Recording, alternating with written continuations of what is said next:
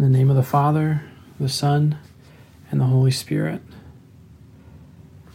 Our passage in Ephesians this morning, we've got Paul writing to the church at Ephesus, and he says, But now in Christ Jesus, you who were once far off have been brought near by the blood of Christ, for he is our peace. In his flesh, he has made both groups into one and has broken down the dividing wall, that is, the hostility between us. I'm Father Spencer. I am co rector here at the table with Fathers Ben and Matt. Welcome to the third Sunday of our Lenten series on racism and repentance. In week one, Father Ben preached about sin as injustice, as violence, not just cosmic rule breaking. We learned that sin isn't some abstract internal matter, sin is embodied it has real world consequences. There's something physically and real, concretely between us when we sin. Last week, Father Matt preached about sin not just existing in individuals. Sin is bigger than any one of us. In fact, one of the ways that powers and principalities are at work in our world is in systems and in structures. This week, in reflection and preparation for the sermon, it occurred to me that as we've continued to learn about what sin is and how it works, we have a lot of us have been formed into viewing sin through a telescope. We have this zoomed in view of it where it's completely personalized, it's all internal, it's all about us, it's private, it's personal. So, related to racism, one might be tempted to think as long as I'm kind to people of color, as long as I don't do anything directly or explicitly racist, then I'm in the clear as we've been learning over the last couple of weeks, that sin is bigger than just a personal issue. It's more than just a tally against you on the sin column. A common reaction to that is to just flip the telescope around, which it has an advantage of. It zooms out, it allows you to see the complete picture of sin. However, this too is an inaccurate view of what sin is. It appears much further away than it really is. It kind of makes it public in a way. This has a side effect of obscuring sin to the point that it might feel like it absolves us as individuals or as a church body here this morning. Related to racism, one might say racism isn't new, it's been happening in all kinds of societies for all sorts of time. Racism is a human problem, it's a sin problem. And racism is, of course, a sin problem. But zooming out is not the solution. In fact, here at the table, as we go through this series on racism and repentance, we believe that God is inviting us to lay this telescope aside altogether so that we can begin to see sin as it really is. Sin has both public and personal aspects to it, but it is always particular. As we continue to establish what sin is, we can also get a clearer view of what the gospel is. The gospel isn't just our bus pass to heaven but it's Jesus gathering his church under his wings. He's empowering us to face our sins, and he is faithful to guide us into a new way of being and living. The gospel is that as we submit to the lordship of Christ, Jesus' kingdom reorders our material reality around us. The way that we go out from church on Sundays, out into our lunch spots, out into our families, out into our workplaces, out into the minutiae of everyday life. Building on these concentric circles over the past couple of weeks has led us to today's sermon, which is all about the gospel being reconciliation. God is reconciling us as individuals and as his body. He's reconciling all humankind to himself and all humankind to one another. God is reconciling all of creation to himself. This is not just happening in a far off spiritual realm, it's not just hypothetical. This reconciliation is playing out in time and space. God has been about this reconciling work throughout history. Friends, this is the good news of the gospel. Today, we proclaim the good news that you who were far off and foreigners to the promise of God have been invited in. Jesus is smashing the walls of division in our midst whiteness, patriarchy. He is making two into one Where there was enmity, there is now unity. And now, as guests invited to the banquet of the kingdom, let us join God in his reconciling work in the world. Here's just a disclaimer if you haven't been able to make it to all of the weeks of our series, or if you weren't able to attend the whiteness workshop ahead of our series starting, when I talk about whiteness, when I name whiteness today, I'm not talking about white skin color. I'm not talking about white people. I'm talking about the socio political construct of whiteness. Of course, there are many, many nuanced and complicated layers to this, but suffice it to say for today that at a certain point in time, white bodies became the standard that all other human bodies were measured against. This is the culture, this is the worldview that we have been steeped in. It's a culture of white body supremacy. This is the water that we have swam in, this is the air that we've breathed our whole lives. And because of this, you might find yourself reacting to some of the sermon today. Your body may tense up. You may even become irate. That's okay. Just notice it. We can talk about it after the service. We can talk about it later this week, but for now, it's enough just to notice it. In our Old Testament passage today, in Genesis 1, the text says, Let us make humankind in our image God created humankind in his image, male and female. Here we have a picture of shalom. This is how creation was intended to function in unity, not in enmity. Our differentness dividing us is part of the fall, it's not part of the way that creation was meant to be. We find here a picture of how God intended it. It takes all humankind to image God, not one kind of human. We serve a God that is three in one. This means that God didn't create human beings because he was lonely. He wasn't alone. He created because his character is mutuality and his nature is outward flowing. Books and books and books have been written about this, papers have been written about it. I could expound for hours on what it means to serve a Trinitarian God, a God that is three in one, and I still wouldn't do it justice.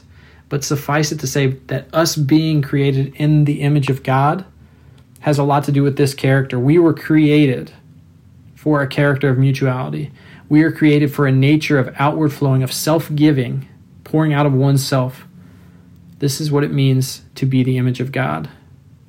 There's more to be said about all of this, but God's three in one, God's three in oneness brings a depth of meaning to our imaging of God that often gets lost. We were meant for mutuality, for unity, and for togetherness. It takes all of us to image God, so any divisions between us are demonic. The gospel is God restoring the cosmos to the way that it was intended to be. In our gospel passage this morning, we have Jesus praying. Jesus, God in the flesh, entered into creation at a particular time and a particular place. He came to a particular people. He starts off by saying that he's asking not only on behalf of these, he's speaking about the people that are directly in the vicinity, those that have been with him, the disciples, those who are following him. He says, not only for these, but also on behalf of those who will believe through their word, that they all may be one. He goes on to pray, I give them the same glory that you gave to me, so that they can be one as we are one I and them, and you and them, you and me, excuse me, I and them, and you and me, so the world will know that you have loved them like you love me. If we generalize Jesus out of this particular time and particular place, we lose something. We lose a God who meets us where we really are. We cannot just lift Jesus out of his context and make him our own. He's not our own personal Jesus. No, the good news of the gospel is better than that. Jesus entered time and space. He was really born into history. Lifting Jesus out of his context to personalize him for consumption actually undercuts the beauty and the power of the incarnation. Again, friends, God is reconciling creation to himself through the particular. In our passage in Ephesians this morning, we see again, we're reminded that God came to a particular people. God's people were a particular people the, the very first verse in the passage says, Remember that you, Gentiles, used to be aliens, strangers, godless. Now, if the end result is that we're all unified, why do Gentiles have to remember that they were outsiders? This remembrance is not to shame Gentiles or to set up some kind of hierarchy within the kingdom of God, a ranking, so to speak, of the people of God. This remembrance is meant to track the concrete, concrete, particular work of reconciliation that God is doing in their midst. It says, Now in Jesus, those who were far away, Gentiles, have been invited in. The text goes on to say, Jesus is our peace he is shattering the walls of partition that divide us. By the cross, we are reconciled to become one, Jew and Gentile. He destroyed enmity on the cross. He came announcing good news to those far away as well as those who were near, because through him we both have access to God through the Holy Spirit. You who were strangers, aliens, outsiders are now fellow citizens with the holy ones and members of God's household.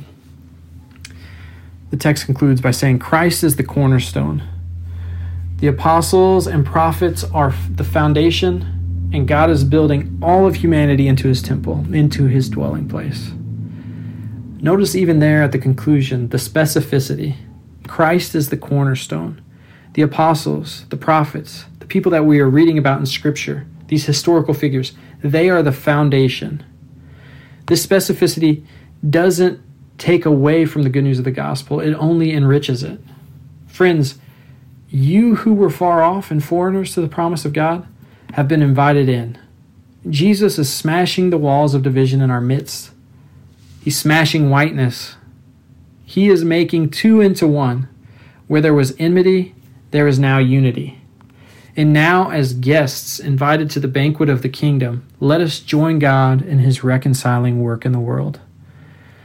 Here at the table, part of why we have moved into this series on racism and repentance is because we hope to be a church that moves beyond whiteness so that we can bear witness to the lordship of Jesus Christ. To do so, we have to first get real about our place in God's story of reconciliation. Somewhere along the way, we colonized the Jewish identity as being God's chosen people that means we saw something that we liked and we took it as our own. This is called supersessionism. And in many, many ways, this goes hand in hand with whiteness. It's vital that we remember that we are Gentiles. We were not God's chosen people. We were outsiders. We were strangers to the polity of promise, foreigners to the kingdom of God. God is working in the particular. He chose a particular people. And then Jesus came to a particular people in a particular place at a particular time. If we colonize the story of Israel and take up their mantle as God's chosen people for ourselves, then we lose something. We lose a God who has chosen to reconcile all of creation to himself through a family. First through a family, and then spreading out through all humanity and throughout creation from there. We also lose the specificity of God's redeeming work throughout history and now in our midst. God has been at work through history. This isn't just some ethereal idea out in space. He has concretely been at work in history and today in our midst. He is working for the reconciliation of all creation to himself. One of the ways that God is shattering the partition of whiteness in our midst is by reminding us of our role in this story. It's vital that we remember that we are Gentiles. We are not the lead role in this performance. No, this is God's story. And his chosen people were Israel. And we were then later invited in. God is inviting us to reckon with and repent of the way that we have come to read Scripture as being all about us. He's inviting us to reckon with and repent of the way that we put ourselves at the center of the story of others when truly we have been invited in as a guest. We enter the story of God as outsiders first. We are guests at the Lord's table. It is not our table. The church, reconciliation, the mission, they're not our work, they're God's work. This posture of being a guest is foundational to who we are as the body of Christ. This isn't our space, our land, our theology, our story to defend. And viewing it this way fundamentally changes how we see and inhabit the world around us. In our Beyond Whiteness workshop, before our sermon series started, Michael Gonzalez uh, used the phrase guesting. When we recover our identity in God's story, we can see ourselves as guesting others in our churches and our communities. This means that we're not the hosts, we're not in charge, we don't have to micromanage or manufacture, we don't have to control. We are free to discern the work of God that's ongoing in our midst, and we are free to discern together how to join in that work. We don't own it, but we're thankful we get to be a part of it. Recovering our identity as guests is vital for us being formed out of a colonial posture shaped by whiteness and into community posture shaped by witness. God is shattering whiteness so that he can restore creation and humanity to its intended existence. Two are becoming one, unity over enmity. It takes all humankind to image God men, women, black, brown, white. There are personal and public aspects to this reconciliation, but it is always particular. Jesus is saving our souls, but he's also saving our bodies and creation, the ground that we stand on. God's work of reconciliation is particular and concrete. It happens inside time and inside space. God has been at this work in history throughout all of history, and this history matters. It's specific. And He is at work in our midst today. He is inviting us here at the table to join Him in the particular work of reconciliation going on here in our church, in the community directly surrounding us, in the city of Indianapolis, in Indiana, in the United States. Here are some of the ways that we can say yes to this good news we continue on this path of repentance, which is a long game as a church and as individuals. We don't just realize in one second that we were wrong. We continue to learn about the ways that we've been complicit in this, the ways that we continue to get it wrong, and we continue to be led by the Holy Spirit together to discern a way forward as a people. Part of that discerning is learning some concrete steps of how we can engage in our community, how, how we can join others in fighting for justice in the here and now. I grew up in a church that would often throw its hands up and say, We're trying not to be political here, which, to tell the truth in hindsight, wasn't really true. But also, it kind of lacks an understanding of how God is at work in history. Don't hear what I'm not saying. I'm not saying that the only way we can engage in mission is by voting or getting others to vote. But in this country, political activism is one of the ways that we can fight for justice. As I've continued to be learning in preparation for this series and watching documentaries and reading books, one thing that I keep butting up against is that I've had a lot of reticence over the years of when and where and how to engage politically. And as I've continued to learn more and more about the witness of the black church, I see that there's not that hesitancy. In fact, a lot of times in the tradition of the black church, it seems like common sense. When they see injustice, they call it as such, and then they activate towards making justice flow like a river. Not in hoping that in some future cosmos or in the afterlife justice will flow like a river, but working in the here and now, in the practical, in the particular, in the concrete, to see justice flow like a river. God's work of reconciliation is particular and concrete, and He's inviting us to say yes to that today. We can continue to enter into spaces where we are not the host, where we are the guests. We can practice listening and learning. Continue to work to engage in this posture of a guest. It's a colonial move to try to manage or manufacture reconciliation especially as it relates to race. There's no quick solution. As you get more and more in touch with the ways that you've been complicit in this, and you start to have eyes to see it all around you, you might find the urge within yourself to go up to a person of color and recruit them to be your buddy. And I just want to say, even that can be a colonial move. God is working for our reconciliation right now. You don't have to manufacture or manipulate or control it. You are free to lay that down. You don't have to colonize this reconciliation. The Holy Spirit is at work right now in our midst. Friends, you who were far off and foreigners to the promise of God have been invited in. Jesus is smashing the walls of division in our midst. Whiteness, patriarchy, gentrification.